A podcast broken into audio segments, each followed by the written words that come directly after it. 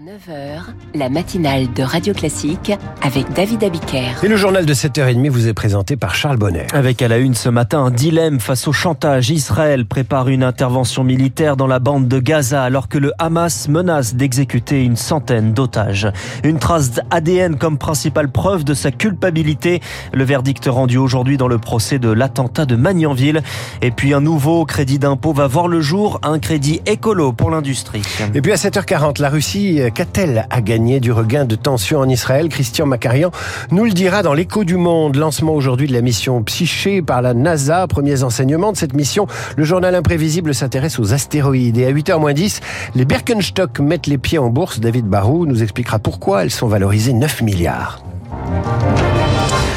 À la une, le Hamas utilise les otages pour se protéger des représailles. Leur nombre n'est pas très clair. Israël en compte 50, le Hamas en revendique 130 et veut les échanger contre des prisonniers palestiniens, les utiliser comme bouclier humain contre les frappes qui continuent encore cette nuit.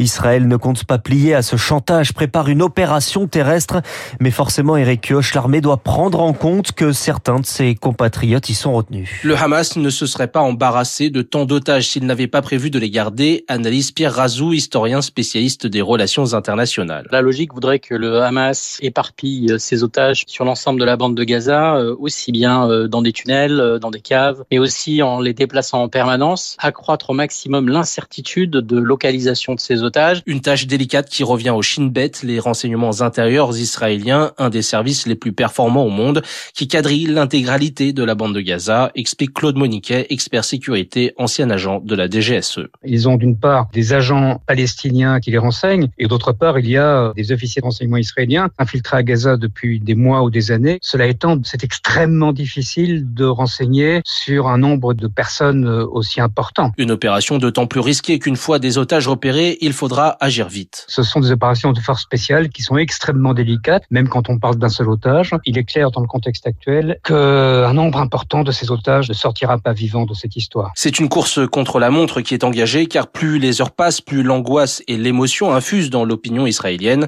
Le Hamas menace d'exécuter certains des otages et de diffuser les images. Il y a donc les otages et puis les massacres dans les kibbutz, ces villages implantés depuis des décennies dans le sud d'Israël. Une centaine de corps retrouvés dans deux localités reprises par l'armée israélienne, des familles dont des enfants égorgés.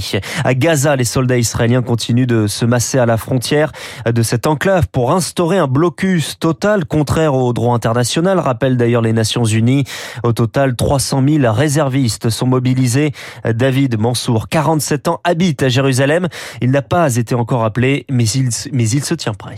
Là, on comprend bien que c'est une question existentielle pour Israël. Pour ça, il faut de la main-d'œuvre, il faut des soldats. C'est pour ça que tout le monde s'est mobilisé. Et on y va euh, avec une certaine euh, obstination que c'est ce qu'il faut faire sur le moment, mais c'est pas quelque chose de facile. Quand tu pars de chez toi, ta femme est triste, elle pleure, les enfants, ils savent pas s'ils vont te revoir. C'est notre réalité ici en Israël. Si on parle de 300 000 réservistes qui se sont présentés en Israël, c'est tous les pères de famille pratiquement qui ont jusqu'à 40 ans. C'est ton cousin, c'est ton voisin, c'est ton patron, c'est ton boucher, c'est ton coiffeur, c'est celui que tu pensais qu'était ton ennemi, que tu n'étais pas d'accord avec lui dans des idées politiques. Mais là, tout le monde est uni et tout le monde est sur le front. Un témoignage recueilli par Marine Salaville. Par crainte d'un double front, Israël a également bombardé la Syrie et le sud du Liban, riposte à des tirs de roquettes.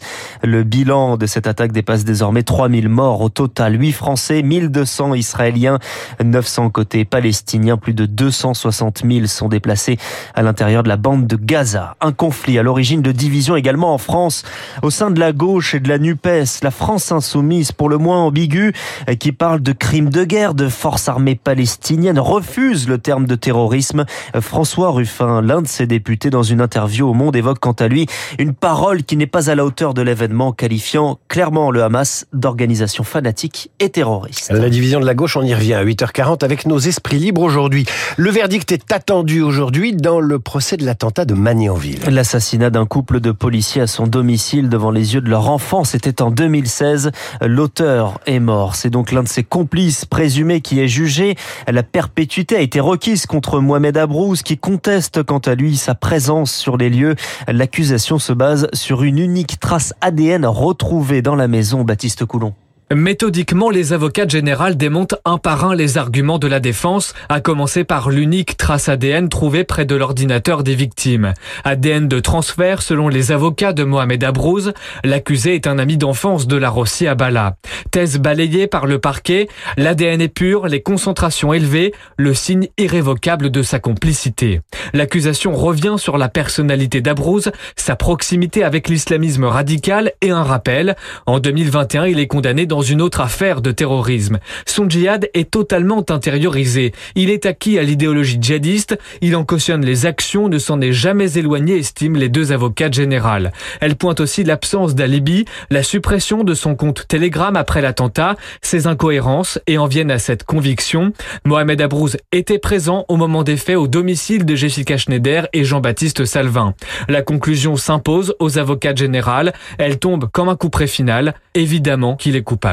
C'est un autre jugement attendu aujourd'hui dans le procès de l'affaire Griveaux. Les vidéos intimes publiées sur Internet de l'ancien ministre, deux accusés Piotr Pavlensky et Alexandra de Tadeo. Le parquet a requis six mois de prison ferme contre lui, six mois avec sursis contre elle. 7h36 sur Radio Classique, les syndicats de médecins libéraux appellent à la grève vendredi. Un vendredi noir dans les cabinets, le moment choisi par toutes les organisations avant de nouvelles négociations tarifaires. L'an dernier, ils n'avaient obtenu qu'un euro cinquante d'augmentation par consultation. Cette fois-ci, les demandent aussi entre 30 et 50 euros selon les syndicats. Un crédit d'impôt pour pousser l'industrie à se verdir, à, se, à réduire ses émissions. Il sera intégré au projet de loi de finances en cours d'examen en ce moment à l'Assemblée nationale. Son coût, 500 millions d'euros par an et déjà des adeptes Zoé Pallier. Ce nouveau crédit d'impôt couvrira entre 20 et 45 des dépenses des entreprises éligibles pour l'achat de terrains, de machines ou encore de licences d'exploitation. Alexandre Sobo, président de France Industrie. Compte tenu de ce que les Chinois apportent comme niveau de subvention et tout ce que les Américains ont fait pour soutenir l'investissement dans certaines filières de décarbonation, il est apparu nécessaire pour que la France et l'Europe restent attractives d'apporter un niveau de soutien qui s'en rapproche. Il y a plein de sujets pas traités par ce crédit d'impôt, mais on connaît les contraintes de finances publiques et euh, c'est un premier pas dans la bonne direction. Le dispositif concerne pour l'instant quatre secteurs, celui des pompes à chaleur, des éoliennes, des panneaux solaires et des batteries. Le nucléaire en est exclu, souligne Jacques Percebois, économiste spécialiste de l'énergie. On est encadré par des normes européennes. Il y a en effet de la part de Bruxelles une opposition forte pour les aides directes au nucléaire. Donc aujourd'hui au niveau européen, on met l'accent sur ce qui fait consensus, l'éolien, le solaire, euh, ça pose pas de problème. Mais le périmètre de ce crédit d'impôt peut encore évoluer, précise l'exécutif. Certains députés veulent l'étendre en incluant par exemple l'industrie du recyclage. À l'inverse, les écologistes souhaitent le limiter aux entreprises qui respectent les engagements de l'accord de Paris. Les précisions de Zoé Pallier. Merci Charles. À tout à l'heure pour le rappel des titres. Prochain journal à 8h. Dans un instant, l'écho du monde avec Christian Macarian, Radio Classique.